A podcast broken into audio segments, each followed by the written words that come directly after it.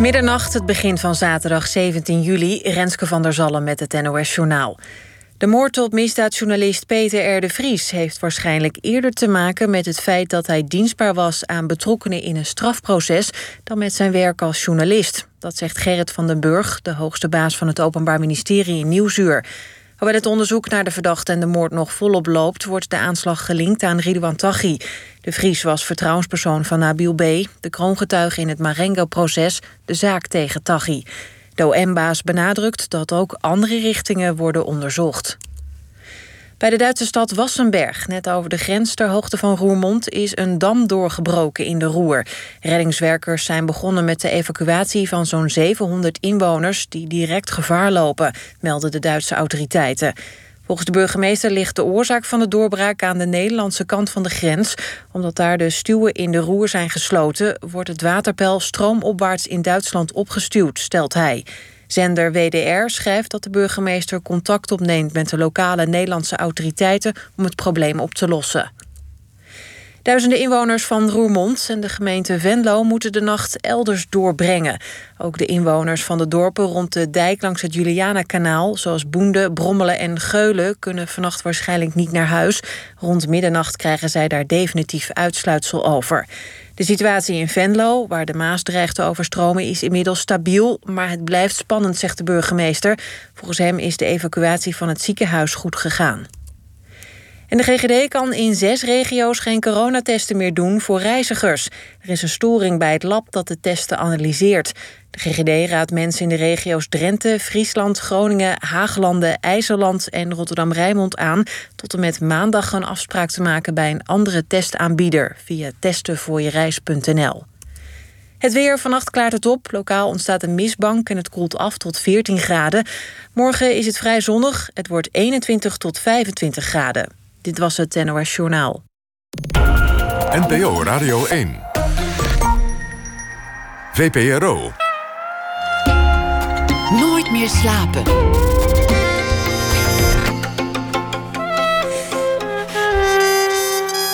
Met Atze de Vriezen. Goedenacht en welkom bij Nooit meer slapen. Mijn gast van vanavond is een van de bekendste namen uit de Nederlandse acteerwereld, Peter Blok. En als die naam u niet zegt, dan toch in elk geval zijn gezicht uit talloze theaterproducties, uit successeries als Oud Geld en Pleidooi, dat is lang geleden. Maar ook recenter In Therapie, mooie serie.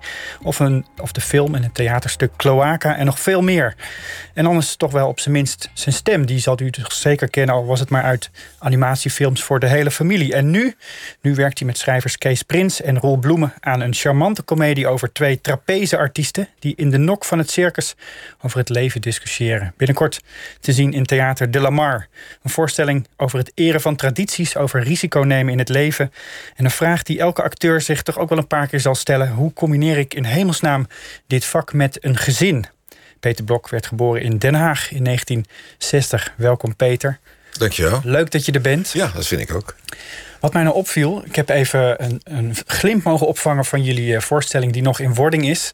Was in elk geval, uh, hij zal nu zo'n beetje af zijn. Ja. Dat die echt op anderhalve meter gespeeld wordt. Maar dan anders dan dat we dat begrip kennen. Namelijk, jullie staan letterlijk op een podium van anderhalve meter. Anderhalve vierkante meter, ja. Ja, dat moet toch een uitdaging zijn die je nog niet eerder bent tegengekomen in je vak. Uh, dat is helemaal waar. En niet alleen is het maar een speelvlak van 60 bij 1,80 meter... maar het zweeft ook nog. Dus het is ook behoorlijk instabiel eigenlijk. Ja, want jullie zitten dus, of jullie staan of zitten die variatie heb je dan in elk geval nog wel. Ja. Op, op het, het ja, plateau waar je vanaf moet gaan. Uh, het trapezewerk moet gaan doen. Ja, dus boven in, de, in die tent, in de nok van de tent... zoals je dat altijd als publiek van onderaf ziet... dat kleine plankje waar die mensen dan staan... en waar, waar het avontuur gaat beginnen, ja. Hoe is dat? Nou, we hebben uh, dat heel lang op een tafel gewoon. Want het gaat natuurlijk in het begin echt zoals dat vroeger ging. Van, maar dan was jij die en dan was ik die en dan stond ik hier en dan was dit een. Zo stonden wij op een tafel met, met, een, met een plakbandje afgeplakt hoeveel ruimte we hadden. En die tafel, was eigenlijk nog groter dan dat die uh, plateau zou worden. Precies, dus je gaat al snel smokkelen. En, en die tafel is stabiel. En vandaag hebben wij voor het eerst in het decor, hoe klein het ook is, het is echt een decor, uh, gewerkt. En dan uh, merk je dat we heen en weer staan te schudden, omdat we nog niet gewend zijn aan de instabiliteit ervan. Wat en, brengt dat met, met zich mee? Kun je nou, uitleggen ja, hoe dat gaat? Ja, het is, aan de ene kant valt het natuurlijk tegen, want je bent gewend geraakt als je repeteert van nou, dan draai ik me hier om en dan geef ik jou dat. En, maar nu moet je je voortdurend vasthouden ondertussen. Dus je hebt een hand minder. Dus dat, dat maakt het allemaal een stuk lastiger. Tegelijkertijd. Lijkt me geweldig, eerlijk gezegd. Ja, dat wordt het ook. Maar we moeten nog even wennen. Maar tegelijkertijd geeft het je namelijk heel veel, laat maar zeggen, gratis spel. Je moet gewoon zorgen dat je niet omvalt. Iedereen snapt dat. Ik heb voor het eerst niet in een stuk de kwestie... wat doe ik met mijn handen? Ja. Want daarmee moet ik me gewoon vasthouden. Hoe lang bestaat dit idee al? Dat weet ik niet precies, want dat zou je aan Roel en Kees moeten vragen. Ja, maar ik weet dat zij wel ongeveer een jaar eraan geschreven hebben. De, dat betekent natuurlijk niet elke dag vier uur, maar ze hebben een man en man gemaakt samen. Ja. Ook een stuk over twee mannen in een restaurant. En toen dat klaar was, zijn ze vrij snel doorgegaan naar het volgende idee. En hebben ze gedacht van wat is nou een andere leuke situatie... waar twee mannen tot elkaar veroordeeld zijn. Maar dan wordt zo'n stuk ook aan jou uh, gepitcht. Zo, zo, zo, stel ik me dat voor. En dan, Ja. dan neem ik aan dat meteen dit element erbij hoort. Ja, je moet weten... Het is op een podium van anderhalve vierkante meter. Ja, dat is natuurlijk een van de smaakmakers. Ja. Dat zit er meteen bij, ja. Zij, zij, zij hebben een soort van, zichzelf een soort vrijheid gegeven... wat ik wel geweldig vind. Om gewoon dat stuk te schrijven. Zonder iemand in te lichten. Zonder iets aan te vragen of ergens onder te brengen. Gewoon maar eens kijken of ze eruit komen. En als het dan af is, of nagenoeg af is... dan gaan ze daar aan de volgende stap denken. Dus dan krijg ik, het, eh, krijg ik het te lezen. En dan is het dan ook meteen een heel stuk. Het is niet zomaar een idee waar ze mee kwamen. En eh, dan is ja, het feit dat het dus in de nok van een circus speelt... dat maakt het alleen maar leuker.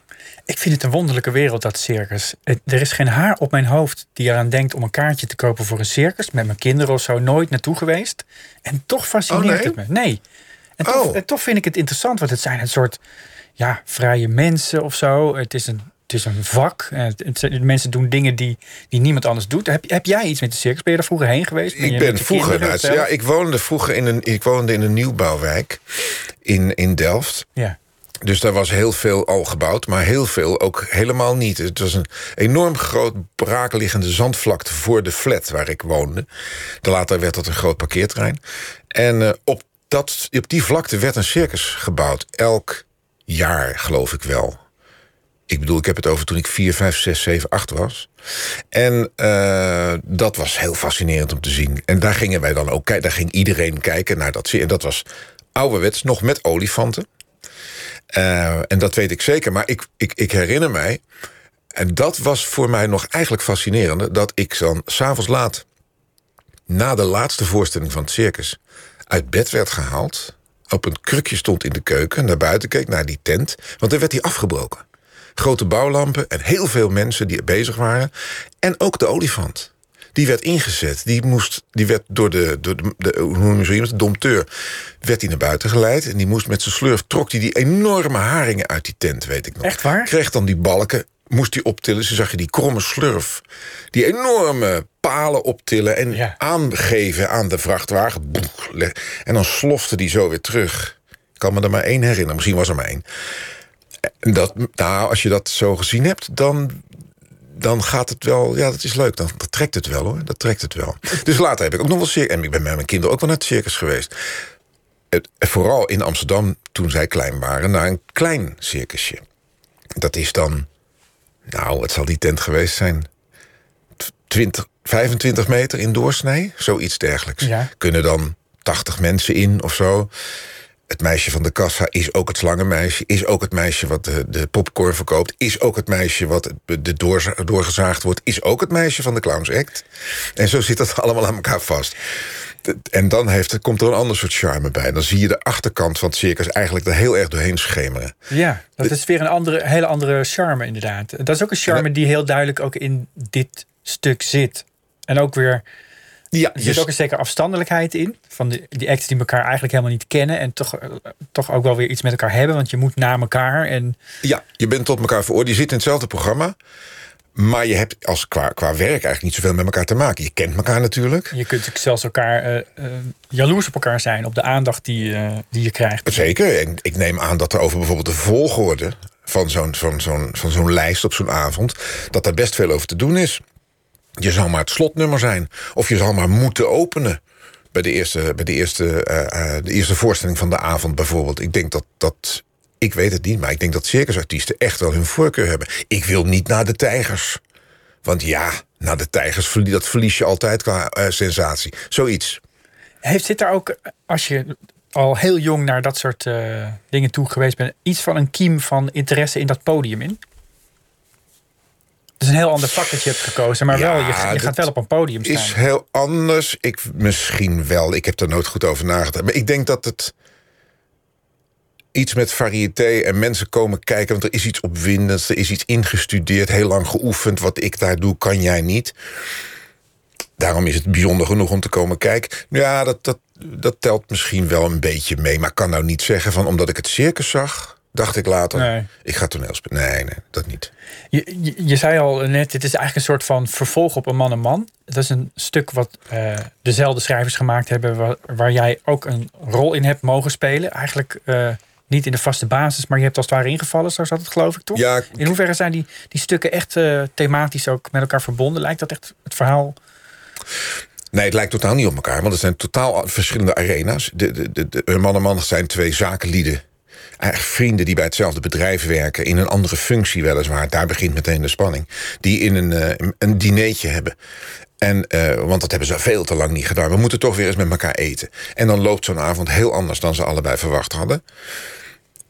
Eh, wij zijn, uh, Bas en ik, Bas Hoeflaak en ik... Hè, de andere, degene die Bert speelt. En de ik, andere trapeze-artiest. De andere ja. trapeze-artiest. En ik zijn dus een duo op dat gebied... op dat, op dat lichamelijke acrobatenwezen bestaan. Um, dus op elkaar aangewezen op die manier. We zijn wel collega's, maar op een heel andere manier. We hebben alleen maar dat plankje. Maar er is natuurlijk, zodra je twee mannen die een zekere afhankelijkheid hebben in werk, maar ook privé met elkaar verbonden zijn, in één ruimte zet, dan hebben, heeft dat altijd uh, rake vlakken. En, en dat verwantschap natuurlijk. Het gaat toch een beetje over wie heeft de beste kaarten in handen. Wie doet het al het langst? Wie heeft meer gezag dan de ander? Wie is beter dan de ander? Heb ik meer aan jou te danken of heb jij meer aan mij te danken? Dat soort machtsdingetjes, eh, patronen, dat speelt meteen. En het gekke is, een band tussen collega's kan heel intiem zijn en heel intens. Je ziet elkaar misschien wel vaker dan je partner. Het kan ook zo weer voorbij zijn als iemand een andere baan kiest en, uh, en doorgaat naar, uh, naar een andere plek. Dat is mijn ervaring in elk geval. Nou, dat, dat kan door de praktische omstandigheden wel zo zijn. Maar ik denk dat er echt wel duo's zijn waar als er één doorgaat en de ander wat minder achterblijft, nou, dat het een behoorlijke dreun geeft. Dat je niet zomaar denkt, nou ja, god, het heeft zo lang geduurd. Het was hartstikke leuk, dan gaan we nou weer verder. Ik denk wel dat er mensen zijn die, eh, ja, inderdaad, ja, zoals het bij een huwelijk ook kan zijn... je totaal met lege handen staat. Ja. Ik, ik was dus bij een doorloop van jullie voorstelling. Daar moest nog van alles aan gebeuren. Er was nog geen decor. Uh, je, je, ziet dat er nog gezocht wordt naar bepaalde vormen. En dan zie ik dat jij heel uh, uh, aanwezig bent. Op een interessante manier, vind ik. Je bent heel erg aan het sturen. Terwijl, ja, Kees Prins is natuurlijk de man die het stuk mede geschreven heeft.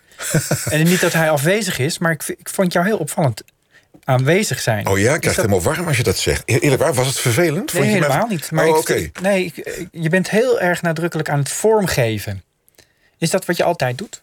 Ik weet niet precies wat je bedoelt. Kan je een voorbeeld geven? Het is je lichaamstaal en de manier waarop je kleine voorstellen doet. Uh, waarop je dingen oh, inzet, als het ware. Oh ja, ja, ja, ja. Nou, ik, dat was waarschijnlijk bij de nabespreking. De, meteen de nabespreking na de doorloop. Daar is dat dan wel, denk ik. Maar dat komt een beetje omdat het moeilijke van zo'n werkproces onder andere is... dat je op een gegeven moment het hele stuk kan doen. Dat, dat heb je dan wel zo'n beetje veroverd. Of je snapt het en je kent de tekst en al dat soort dingen. Dan ga je dat ook doen. En terwijl je het aan het uitvoeren bent... komt er eigenlijk net zoveel informatie binnen. Je bent iets aan het spelen en je denkt... hé, hey, eigenlijk klopt dit niet. Dat moet ik even onthouden. Is, ja. Of, ik sta nou al voor de zesde keer hier. Is dat niet saai? En waarom doe ik eigenlijk dit? Dat komt allemaal binnen. Dat, dat, dat gaat in een apart bakje, zal ik maar zeggen, in je hersenen. En dat is het bakje wat leegloopt als je klaar bent. Dan krijg je van, oh, ik moet even een paar dingen. Wacht even, luister. Als ik hier ben, kunnen we dan niet dit en dit en dat? En ik dacht nog, als hij dat straks doet... eh, dan is het misschien beter als het dit... Want als je dat niet op dat moment doet... dan doe je het s'nachts of zo als je slaapt. Maar dan kan je het niet meer concreet maken. Dus daar zit ik vaak wel mee vol mee, ja.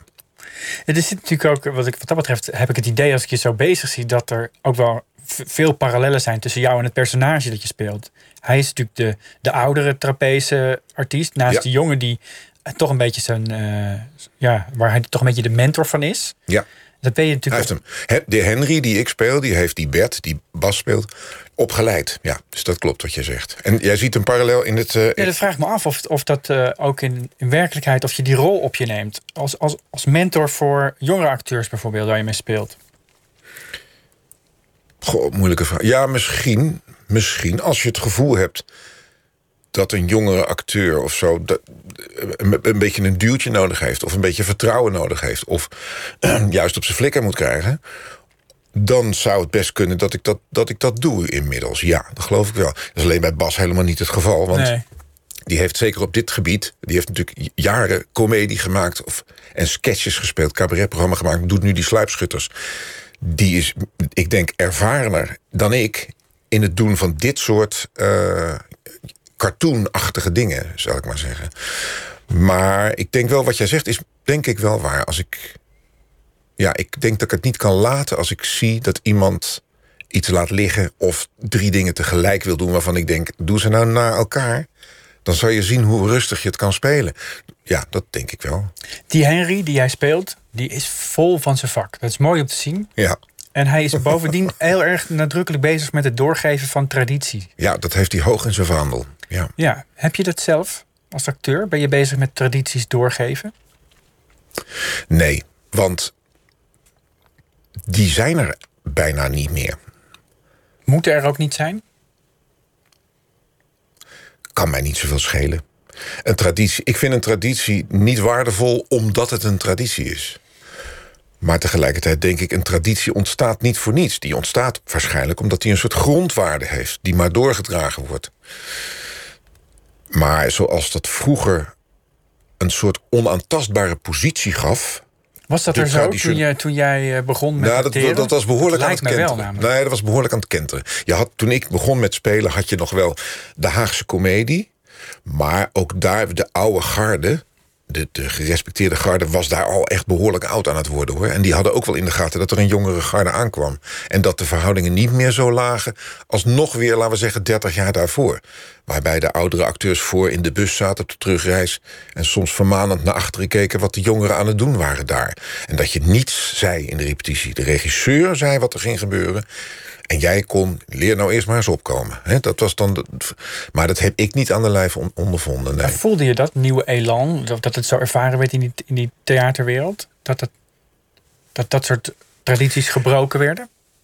Of was je daar eigenlijk Ja. helemaal niet mee bezig? Ja, ik, ik was er niet mee bezig en ik voelde het ook niet zo. Want ik was gewoon een nieuweling. Wist ik veel wat er allemaal al was en wat er nieuw was... en hoe het wel hoorde of niet hoorde. Het was alleen wel wat vrijer. Maar toen ik begon, was de eerste grote golf... Die was al, de, de, de weg was eigenlijk eh, vrijgemaakt. Omdat toen het werktheater... Toen ik begon, bestond dat tien jaar of zo. dus je daar had- was eigenlijk die schifting misschien al geweest. Ja, daar was al heel veel protest geweest. Actie Tomaat, voor de mensen onder ons die dat nog eh, ke- kennen... was daarvoor al geweest. Daar was al een hele grote kentering losgekomen... over de oudbolligheid van dat sterrentoneel. En, en, en het alleen maar het repertoire eh, spelen... en heel deftig praten... terwijl je niet iets maakt wat over het leven zelf gaat. Die strijd was al behoorlijk gestreden. En, en mooi in het kielzog daarvan, tamelijk ontspannen... kwam ik van school. Maar daar, daar is natuurlijk met dat circuswezen ook iets anders aan de hand. Dat, dat theater is doorontwikkeld. Had ook kunnen stilstaan zoals het circus in feite heeft stilgestaan. Het, het circus waar, waar jij als jonge jongen kwam was Ja. eigenlijk al bijna oudbollig, lijkt me. Ja, nou, maar in het circus heb je natuurlijk ook ontwikkelingen. Dat Cirque du Soleil, wat je nu Ja. hebt... dat bedient zich natuurlijk van de modernste techniek... en heeft ook moderne opvattingen over esthetiek... en over moeilijkheidsgraad en al dat soort dingen. Dus dat heeft zich wel ontwikkeld. Maar ik snap wel wat je bedoelt. Daar hangt iets, iets traditioneels aan... wat dichter bij volksdansen ligt, zal ik maar zeggen. Zeker. En, eh, En dat- draaiorgels. die- precies, die, die Anton Pieck-achtige schoonheid of zo. Ik vind het niet zo gek dat Fellini daar veel over gemaakt heeft natuurlijk. Die heeft die Italiaanse romantiek die er ook een beetje bij hoort, ja. Ik kan me voorstellen dat Kees Prins en uh, uh, Roel Bloemen. Roel, ik zocht zijn naam inderdaad. Uh, dat, dat die juist daar ook een beetje op mikken op. Dat beetje dat oudbollige en het feit dat het allemaal. Die traditie is voor die, voor die trapeze mensen waanzinnig belangrijk. Maar in hoeverre is het publiek daar nou eigenlijk nog mee bezig? Dat is natuurlijk het leukste voor, voor drama. Ja. Dat je mensen opvoert die zelf een hogere pet op hebben van wat ze allemaal kunnen en wat ze zijn, dan wat wij als publiek zien. Want dan valt er door het ijs te zakken. Dan kunnen er verrassingen ontstaan. Dan kunnen mensen ergens achterkomen of zichzelf teleurstellen.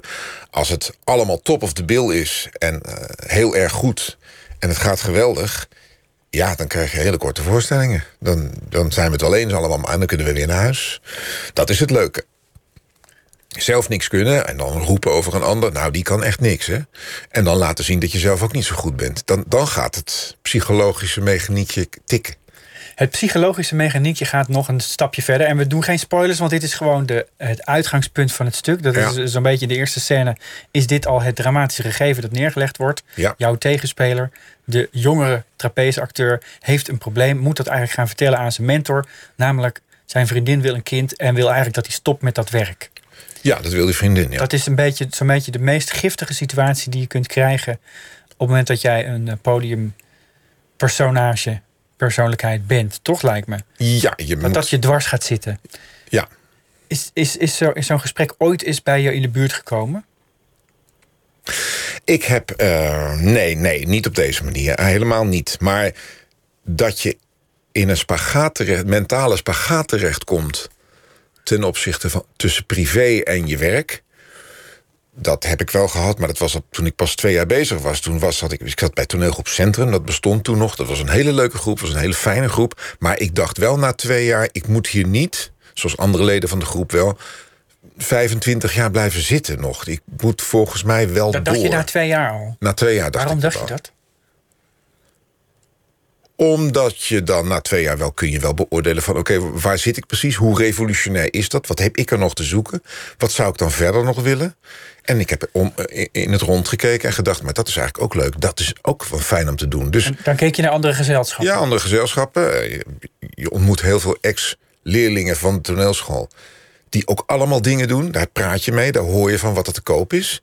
En dan denk je, oké, nou, dus ik zit bij een hartstikke leuke club... maar we gaan, dit is niet het eindstation. Maar hoe werkt dat dan? Want je gaat naar de toneelschool. Dan, dan, dan ben je in feite, lijkt mij nog redelijk blanco. Dan ga je Ja. invullen hoe jij het vak ziet eigenlijk. Ja. Heb je dan op hele jonge leeftijd al een idee wat je wilt doen? Ja. Of jij in jouw geval? Ja, je wil vooral niet doen wat er al is.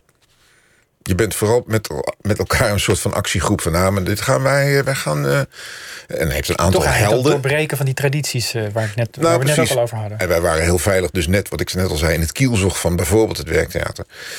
waren wij ook heel erg tegen de gevestigde orde. Qua smaak, hè. Niet, niet die mensen, dat zijn prima mensen... maar qua smaak en qua wat theater moest betekenen... en qua al dat soort dingen, daar ben je behoorlijk actief in. Daar heb je wel een, een weg te gaan, zeg maar. Daar wil je wel moderner dingen maken. Moderne repertoire maken, gevaarlijker.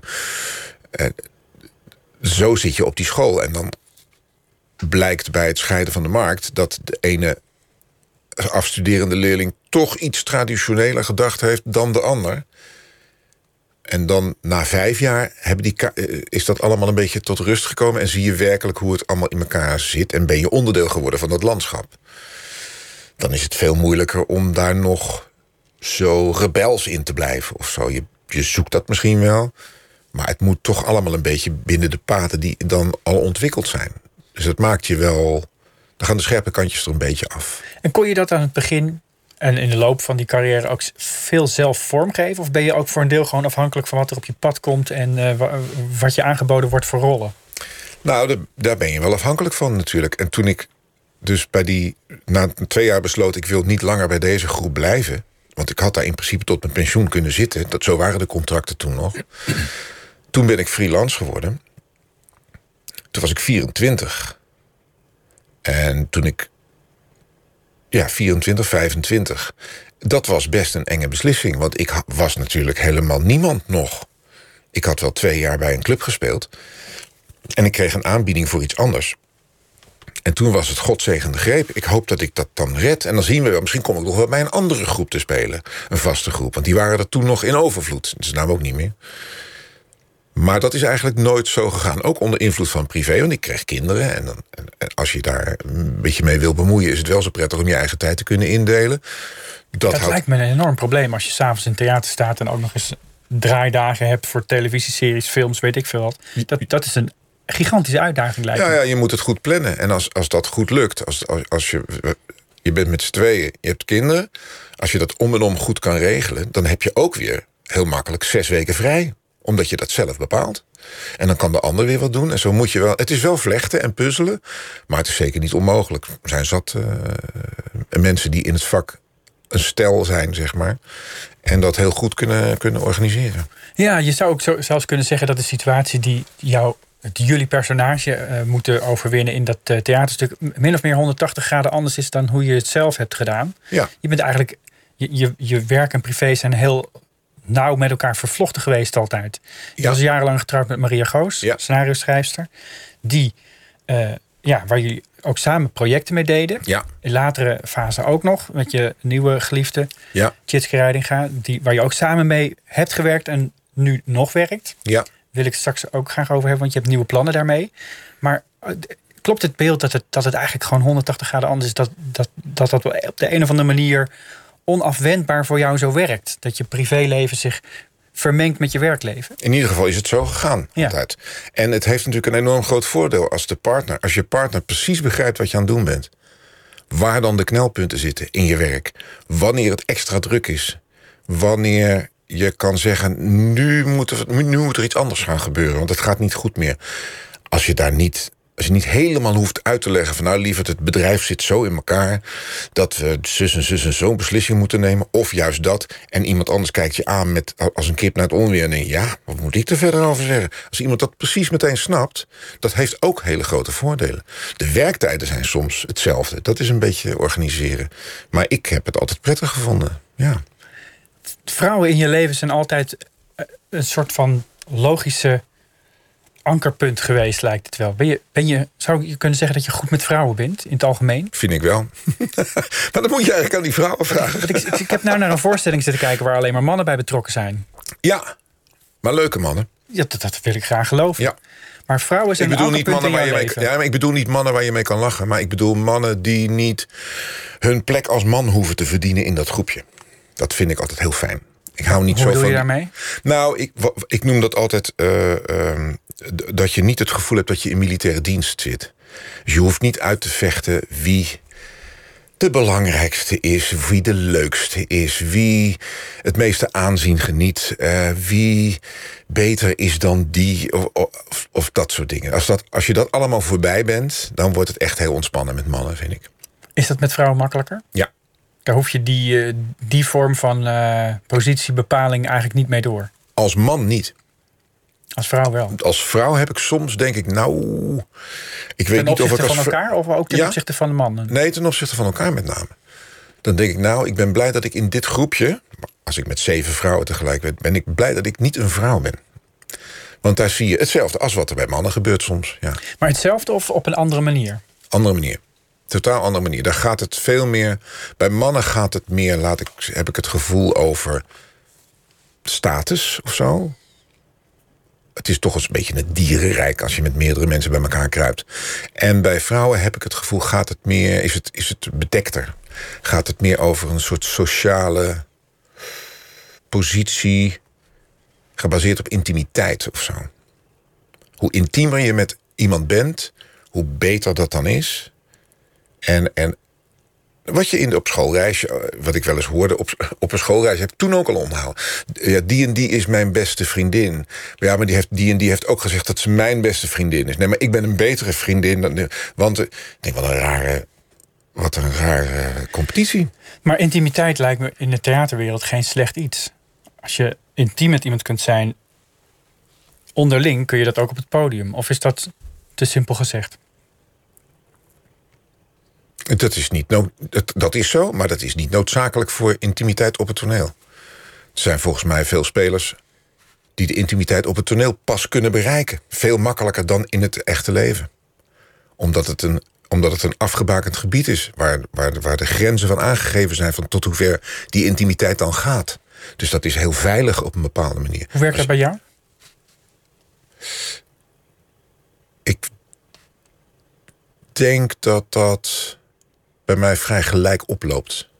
Laat ik het zo zeggen, ik heb zelf als speler altijd last van gehad dat ik voor mijn gevoel op het toneel niet verder durfde gaan of kon gaan dan in mijn eigen leven. Terwijl ik ook acteurs ken die zijn in hun eigen leven eigenlijk beperkter of onhandiger of banger dan dat ze op het toneel zijn. Die krijgen dus blijkbaar door de schriftuur van een schrijver of door de leidende hand van een regisseur krijgen ze de mogelijkheid om zichzelf echt te overstijgen.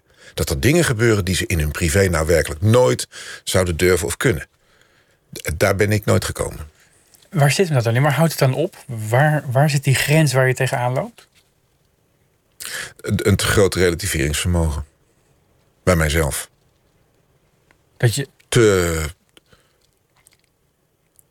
Dat het me toch dus blijkbaar te weinig... Uh... God, hoe moet je dat nou zeggen? Dat het me op het persoonlijke vlak zeg maar te weinig waard is... om zoveel risico te lopen. Want dat voelt als een risico. Hè? Als je in de intimiteit instapt die niet heel gewoon voor je is... dat, me, dat risico me te groot is om zo ver te gaan. Betekent dat eigenlijk dat je dan moet kunnen putten uit je eigen ervaringen?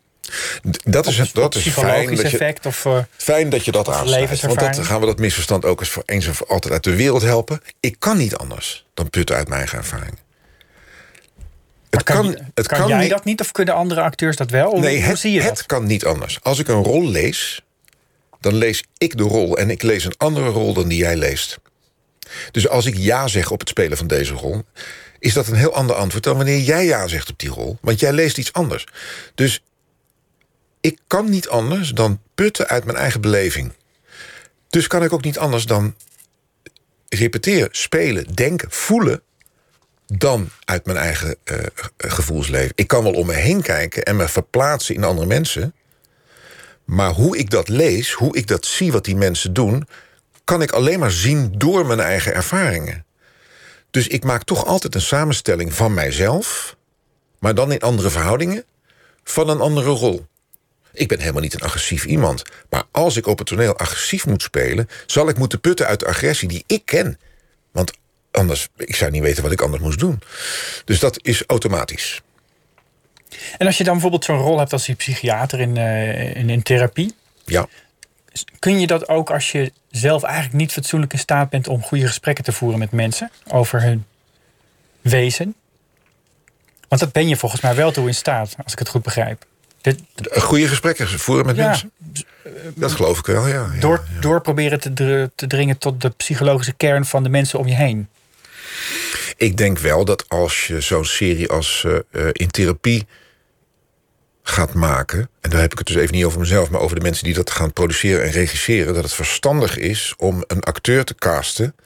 waarvan je het gevoel hebt... als je daarmee praat, is dat wel iemand die kan luisteren. Lijkt me best handig als je een therapeut... Dus ik denk dat er ook acteurs zijn die niet geschikt zijn voor die rol. En die, maar zelfs die zouden dat uiteindelijk best kunnen spelen. Want ook die kunnen luisteren naar iets. Maar dan moet je misschien veel meer trainen, veel meer oefenen, veel meer over hebben. Veel meer dingen laten doen waardoor je als regisseur kan zeggen: Kijk, wat je nu doet, dit is luisteren. Dit, ja, dat, dat is best onhandig. Dan begin je helemaal aan de verkeerde kant van het palet om iemand naar de overkant te brengen. Dat is voor zo'n incidenteel ding als we doen één productie, we hebben één acteur nodig die die rol speelt, is dat helemaal niet handig. Als je een toneelgroep op zou richten, en je weet, ik ga de komende acht jaar met die acteur werken, dan zou ik het weer toejuichen. Want dan kan je iemand een ontwikkeling laten doormaken. Als je denkt, die acteur die speelt over zes jaar een therapeut. En dan is het leuk als de rest denkt, nou dat lijkt mij niet. Oh nee, let maar op. Dat gaan we vormen. Dat, gaan we dan, daar gaan we dan eens. Precies, precies. Dat is ook het voordeel van wat er vroeger was bij die gezelschappen. Dat je veel meer in een, als jong acteur, als je een beetje geluk had, in een traject terecht kwam. Doordat je bekeken werd door oudere acteurs. Waarvan er ineens één na 50 voorstellingen tegen je zei. Probeer nou morgen eens om ontspannen op te gaan. Hey, wat, wat, wat, bedoelt die man? En dan denk je zes voorstellingen later God, wat goed Er zit zeg. inderdaad stress in me. Dat, ja, precies. Ik speel, alle, ik speel het eind van die scène eigenlijk al. Wat dom, wat dom.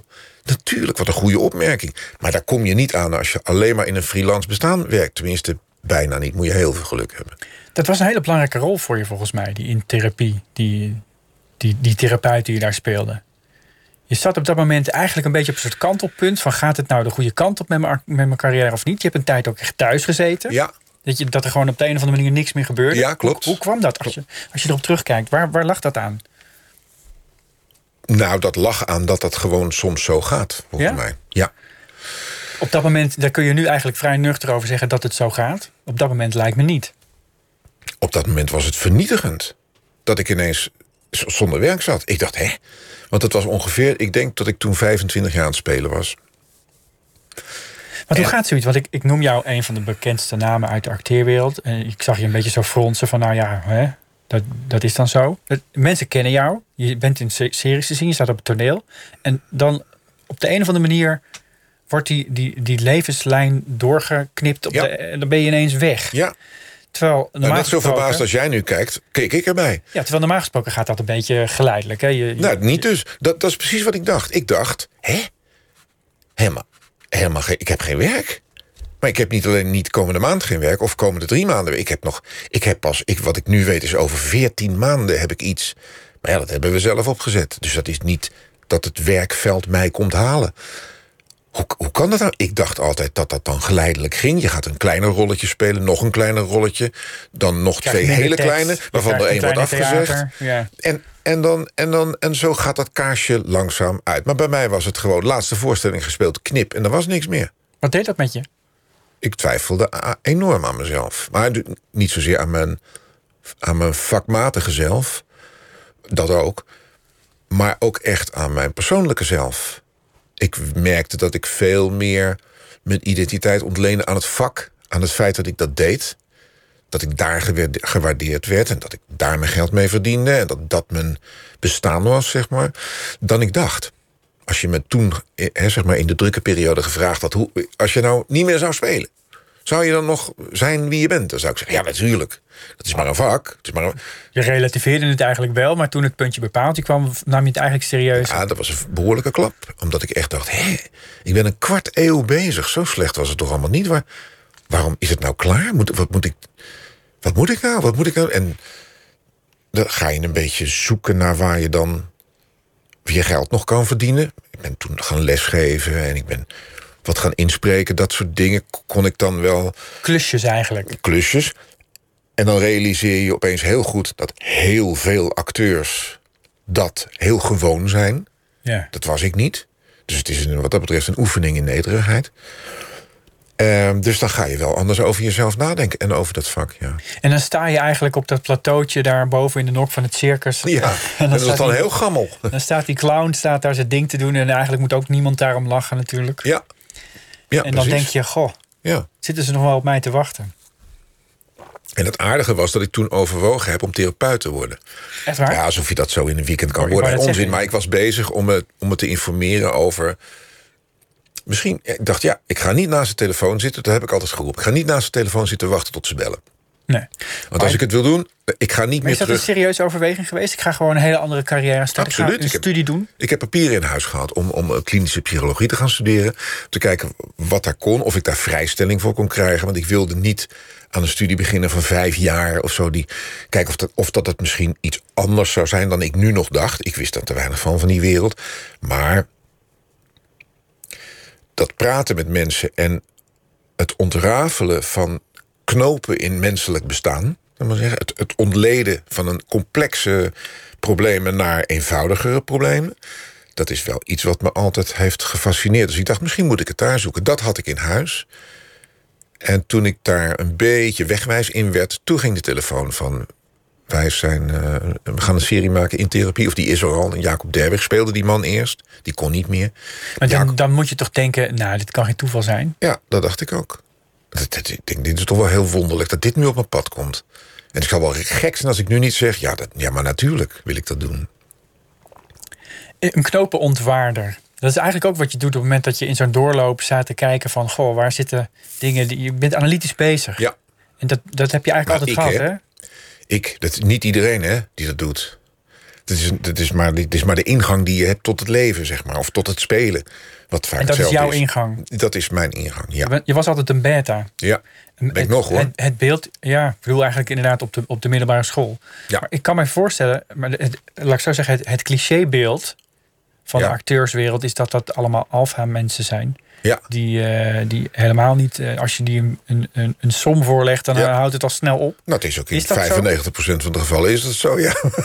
ja. Wat, wat doe jij zo. dan mee, daarmee dat jij dat wel hebt? In hoeverre gebruik je dat in je vak? Nou, eh, volgens mij heb jij dat net al beschreven. Omdat ik, omdat ik het allemaal behoorlijk analytisch aanpak. Dat geeft mij een soort vrijheid. Waar heel veel mensen bij systemen of bij patronen eh, in de war raken... want dan voelen ze zich eh, beperkt... voel ik me vrijgezet, ge- vrijgezet eigenlijk. Als ik het patroon van iets zie, dan kan ik me er vrij in bewegen. Terwijl als andere mensen een patroon zien, dan hebben ze het gevoel... Ik, nou, ja, nou kan ik niet meer vrij bewegen. Nou moet ik in een patroon bewegen. Dat is volgens mij het verschil. Alleen maar een soort invalshoek. Maar ben je dan ook meer een denker dan een voeler op Nee, het podium? Dat onderscheid dat maak ik al jaren niet meer. Dat is volgens mij exact Het loopt door hetzelfde. elkaar. Hoe kan je iets voelen zonder iets te denken? Dat, dat, je kan wel zeggen, is in je, in je leven eh, je gevoel leidend... of je, je denken leidend? Dat is volgens mij wel een verschil. Maar je doet het allebei. En bij mij, ik, ik kom van, eh, van een nou, bijna 90% denkend bestaan. Eh, Denken als leidende factor. Ja. En nu denk ik dat ik dat nog steeds meer doe. Maar laat maar zeggen, ach, laat me er eens een cijfer tegen aangooien... is het nu 60-40 of zo. Je staat daar in de nok van die tent met die andere acteur. En jullie zijn, ik beledig je daar niet mee, denk ik. Jullie zijn niet de meest atletisch gebouwde, Nee. slanke Russische ogen, de Russische spierbundels Nee. die er zijn. Nee, Epke Zonderland ga je niet zien. Nee. Dat bedoel ik. Ja. Nee. Het is wel grappig, want je speelt dan tegelijkertijd speel je ook in een andere tv-serie waarin je ook een, ja, een beetje verlopen eh, jeugdzorger moet spelen. Ja. ja. En, eh, heb je wel eens gehad dat dat soort dingen met elkaar vloeken? Dat je eigenlijk eh, voor twee dingen, die projecten die tegelijk spelen, dat je, dat je eigenlijk fysiek iets anders moet brengen? Ehm, nee, dat heb ik eigenlijk. Ik geloof niet. Nou ja, jij zegt het zelf al. Kijk, als ik nou voor, de, voor dat circusding waanzinnig afgetraind moest zijn. En voor de andere een, een, een dikbuikige. En, nou, dan wordt er een buikje voor geplakt en dan komen we er wel. Maar in dit geval maakt het niks uit. Want die, die circusman die ik speel, heeft zijn beste tijd eigenlijk gehad. Dus Ja. dat is een tanende. En die, en die jeugdwerker die ik speel in de, in de verschrikkelijke jaren tachtig... Die, eh, die heeft volgens mij ook niet zoveel ge- gesport. Je hebt Dus de beste tijd nooit gekend. Nee, die, eigenlijk. nee, die beste tijd moet nog komen, denk ik, ja. Is dat leuk om iemand te spelen die zijn beste tijd gehad heeft? Ja, dat is het leukste wat er is. Ja? Er is niks leukers dan het spelen dat iemands zelfbeeld niet klopt met, met, wat, met de werkelijkheid. Dus iemand die zichzelf intelligenter vindt dan, d- dan zijn omgeving, of dan de werkelijkheid eigenlijk, is leuk. Want die botst tegen van alles aan wat hij liever niet wil. Iemand die zichzelf mooier vindt dan het niet is. Dat is mannen die hun gezicht verliezen. Zijn dat rollen die als je terugkijkt in de loop van je jaren waar je het meest op aansloeg? Nou, het rare is, dat heeft weer te maken met hoe je iets leest. Ik lees dat bijna in alle mannenrollen. Ja.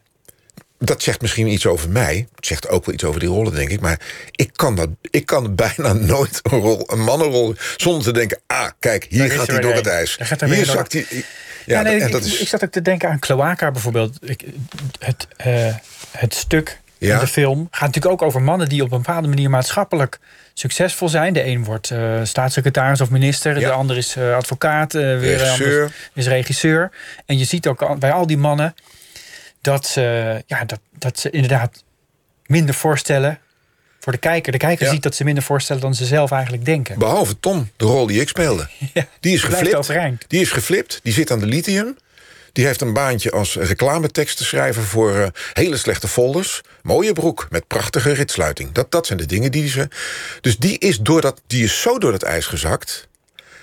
Die heeft niks meer op te houden. Die is wel een beetje van slag, maar die heeft niks meer op. Daar zit niet zijn zwakte. Daar zit zijn kracht eigenlijk. Ten opzichte van die andere drie. En die andere drie hebben allemaal nog iets hoog te houden. Dat is dramatisch heel leuk natuurlijk. En dan heb je op een gegeven moment je groeit. Je kunt groeien naar bepaalde rollen toe. Zoals je het net uitlegde. Ja. Deze man kan over een paar jaar therapie in het uh, therapeut Oh, spelen. zo, ja, ja, ja. Het kan natuurlijk andersom werken. En dat is natuurlijk wat je in, in dat circus ook weer ziet. Hè? Dat je op een gegeven moment te oud wordt voor de salto mortale. Ja. Wat is jouw salto mortale? Goh, Iets wat je niet meer kan, maar waarvan je nu acht, denkt van... goh, kon ik dat nog maar? Nou, dat is, zit sowieso op het fysieke. Dat vind ik echt heel jammer. Dat ik Maar fysiek... wat, dan, wat dan specifiek? Nou, je- fysiek vermogen. Ik vind, heb, heb het altijd leuk gevonden om dingen te doen die fysiek zijn. Die, die, eh, om in series. Also, je doet mij geen groter plezier dan in series en films zelf de vechtpartij te doen. Of zelf in het water te vallen. Of al dat soort dingen. Dat heb ik altijd fantastisch gevonden. Of op het toneel op te komen en zo te struikelen dat iedereen denkt.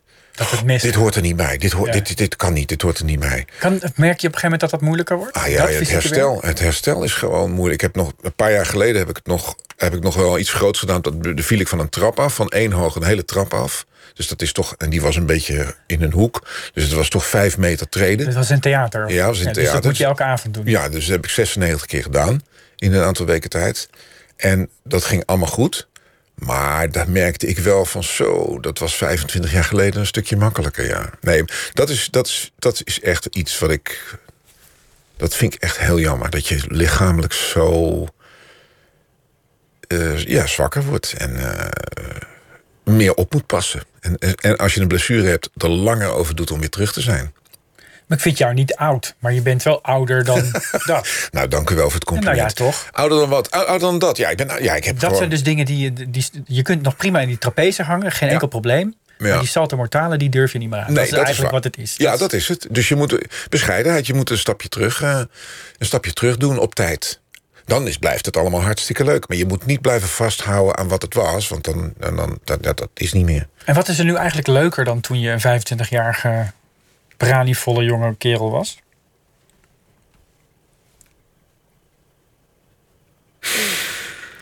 Het is leuker.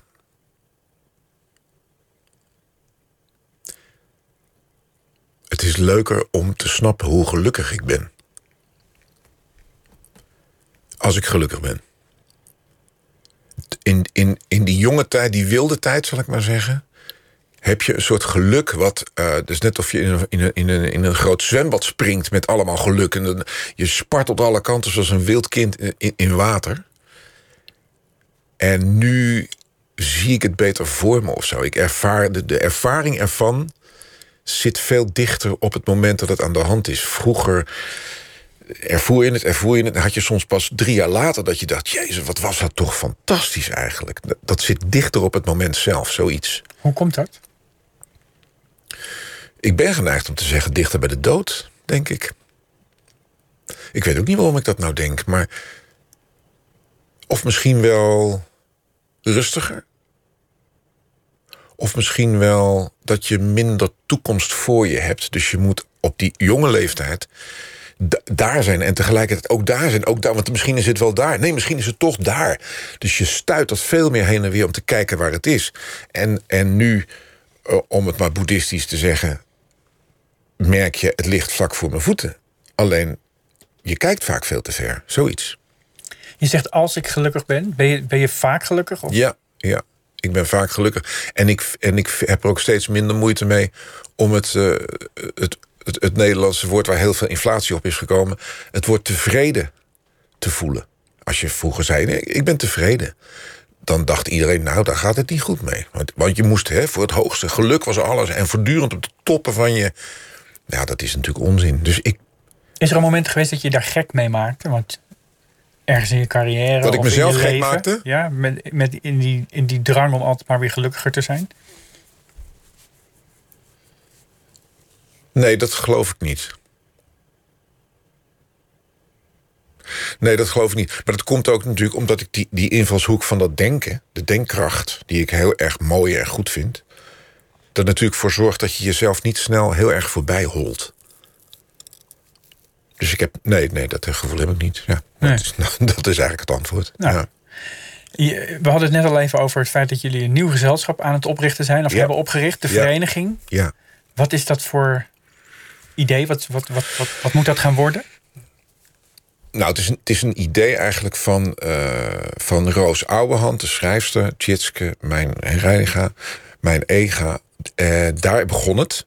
Die waren het er heel erg over eens van dat ze wel eens de dingen wilden maken, maar dan helemaal zoals ze het zelf wilden. Ook het affiche. Ook het lettertype in de flyer. En ook de aanvangstijden. En ook de plek waar je speelt. En ook de, dus niet altijd... Nog meer controle eigenlijk over... Ja, maar niet zozeer omdat je zo graag de baas wil zijn... maar omdat je altijd het gevoel hebt... we hebben een mooi idee, het is een mooi stuk... Maar ja, dan moet voor de publiciteit moet je een interview doen met een blad waar helemaal het publiek niet zit. Dus je hebt, krijgt door de jaren heen, met meer ervaring, steeds meer kijk op hoe je zou willen dat het was. Je ziet om je heen bijvoorbeeld bepaalde producties heel mooi gemaakt worden. Mooi tot in uh, waar het speelt. Of dat het later is dan anders in verband met het zonlicht. Of uh, daar invloed op te hebben, dat maakte dat zij dachten we zouden het wel iets meer in eigen hand willen hebben. Dat vond ik een heel mooi idee. Dus ik ben mee gaan doen, gauw ingestapt. En toen hoorde ik er Je ook bij. meeliften. Ja, toen hoorde ik er ook bij. En, en toen heeft en Roos heeft een prachtig stuk geschreven... wat we wilden gaan doen. En toen kwam de corona-ellende. Wat is dat voor stuk? Het is een stuk over rouw aan de ene kant... en het is een stuk wat een, een ode aan de, aan, aan zorg. Aan, aan, aan, gewoon aan zorg als begrip, maar ook aan de zorg. Aan hoe de zorg, waar we het zoveel over hebben de laatste tijd... hoe die functioneert en wat voor mensen daarin werken, waar dat voor is. Ja, dus het kwam eigenlijk... Het klinkt als een voorstelling die prima in deze tijd zou kunnen. Nou ja, dat was de ironie, of, of misschien wel het cynisme, moet je zeggen. Dat we dus precies in de tijd waarin we het niet konden spelen... omdat het allemaal zo omvergetrokken werd dat wij juist een stuk hadden wat daar zo over ging en wat er nodig was. Ja, dat was heel pijnlijk. Dus dat hebben we moeten uitstellen. En dat hebben we een jaar uitgesteld. En na een jaar waren we nog niet van de ellende af. Dus nu is het weer uitgesteld. En, en het is ook maar de vraag of het er nu nog van komt. Want we moeten het helemaal opnieuw gaan bedenken, als het ware. Het is ook wat dat betreft een nieuw bedrijf. Gewoon als bedrijf zijnde. Je hebt ook geen vet op de botten. Je kunt niet zeggen Nee, van we hebben een eh, diepe zakken en Nee. daar eh, betalen we dit uit. Nee, dat is Dus tegelijkertijd ook het voordeel. geweest. Ja, maar het is ook het voordeel. Want je bent dus eigenlijk een heel dun, een dun dingetje. Je kunt makkelijk zeggen, weet je wat, we doen het We leggen niet. We het leggen op het de boen. We hebben geen mensen in vaste dienst... die dan met gezinnen en hypotheken... En al, we hebben alleen maar gezegd, wij kunnen het nu niet doen. Er waren nog wel wat andere mensen bij betrokken. Daartegen hebben we gezegd, wij kunnen geen salaris garanderen. Over acht maanden zouden we het gaan doen. Wij zeggen nu al, zoek iets anders. Zorg dat je, ga, ga, ga niet wachten op ons. Want het gaat waarschijnlijk niet door. Dus dat kon makkelijk, zonder schuldgevoel of iets. En, en daar in zo'n stuk, als je het hebt over de zorg, dan zit ook alweer iets van je eigen fascinatie of ervaringen. Toen jij heel jong was, kreeg je moeder Parkinson. Ja, Dat is al iets waardoor jij een rol moest pakken in het leven ja, die te maken had met zorg. ja. En een rol die je, als ik het goed begrijp, ook wel lag weer. Ja, maar ook omdat ik me helemaal niet realiseerde dat, dat daar een rol in bestond natuurlijk. Daar had ik het helemaal de leeftijd niet voor. Maar je gaat je gedragen. was je? Nou, eh, het was al jong, want voor de Parkinson zat er weer wat anders. Maar goed, dat voert te ver. Maar eigenlijk al mijn hele jeugd, tot en met dat ik uit huis ging... da- was daar enigszins door gekleurd. Ja, ik heb natuurlijk nooit anders gekend, dus dan kan je niet echt vergelijken. Maar als ik terugkijk, denk ik, ja, dat was behoorlijk bepalend. En ik heb me wel gedragen op zo'n manier... dat het allemaal niet nog vervelender werd. Eh, en dat doe je eigenlijk automatisch. Doe je ook als overlevingsinstinct. Want als je dat niet doet, dan ben je niet welkom. Dus je, je zoekt daar vrij Wat makkelijk. bedoel je met dan ben je niet welkom? Nou ja, als, als er al voldoende in het huis aan de hand is... waar we op moeten letten, waar we voor moeten zorgen... er is al genoeg gesodemieter en gedonder... en jij gaat ook nog eens vervelend lopen doen... lopen klieren en tegenwerken... ja, eh, ga dan maar hup, wegwezen hier. Dan hebben we jou niet nodig. Maar dat heeft voor jou kennelijk zo gewerkt. Maar er zijn natuurlijk tig mensen in de wereld die eh, wel die keuze of niet keuze maken, die het gewoon niet doen of niet op kunnen brengen. Ja. Of die, waar dus een scheur ontstaat Ja. in mensenlevens. Ja, en, en misschien is dat veel beter. Misschien wat, wat, was iedereen er daar wel enorm van opgeknapt, bijvoorbeeld. Maar voor hetzelfde geld was dan, want die verhalen bestaan ook... was je dan geparkeerd bij een tante. Ga jij maar even daar wonen, want dit gaat zo niet langer. Tuurlijk, je kan niet zeggen... dat had anders gemoeten. Of dat weet ik niet. Dat weet, ik weet wel dat ik er geen eh, puberteit door heb gehad, bijvoorbeeld. Maar ik ken nog wel meer mensen die geen puberteit hebben gehad. Uh, en om hele andere redenen. En toen las ik weer dat die pubers, waar wij het allemaal over hebben... dat dat ongeveer voor een derde opgaat, die verhalen. Tweederde van de pubers dat zijn wel pubers. Die zijn wel onzeker over hun puistjes. Maar die zijn helemaal niet enorme rebellen. Waarbij maar geen land mee te bezeilen is. Dat is, dat is alleen dat is de, de aandachtvragende groep. Is best klein.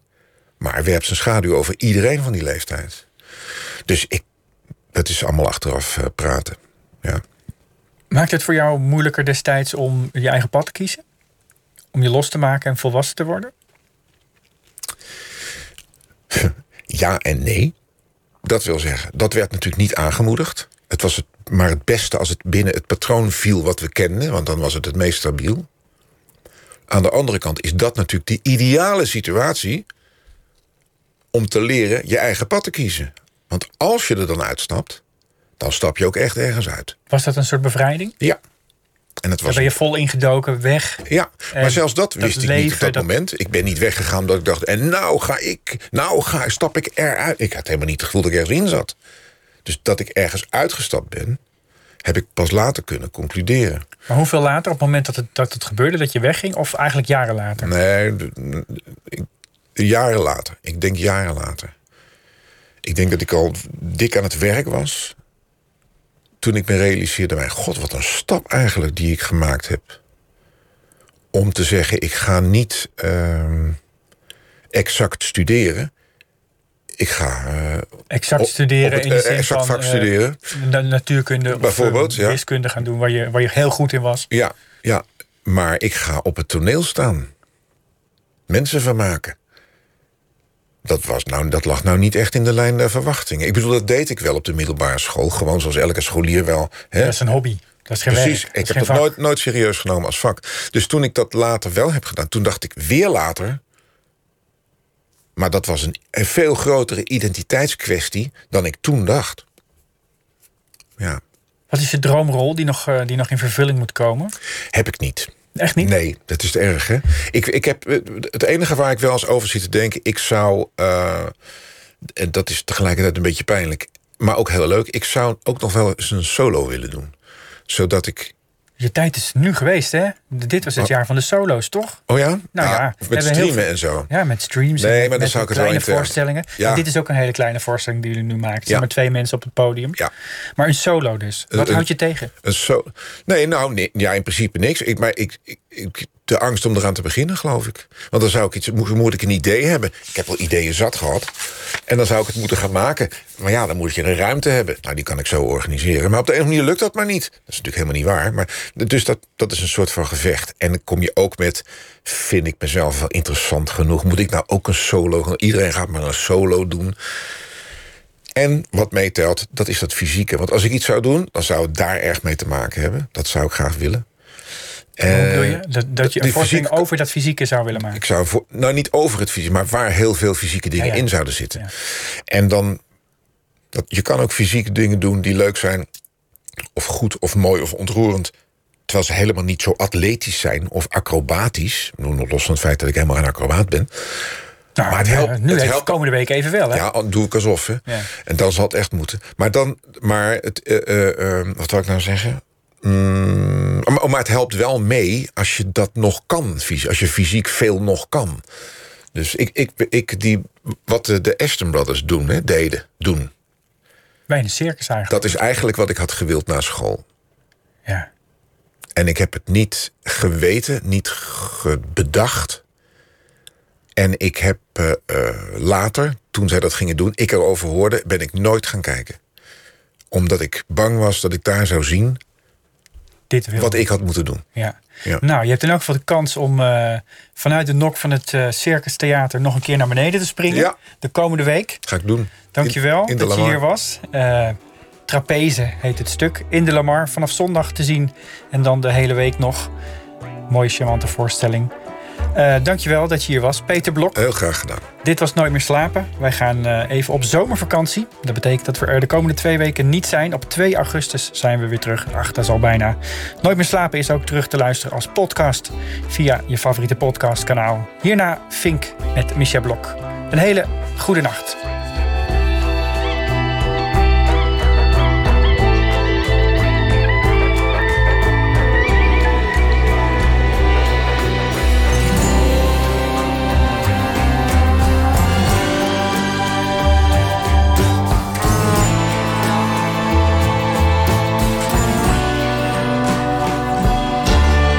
Radio 1. Het nieuws van alle kanten.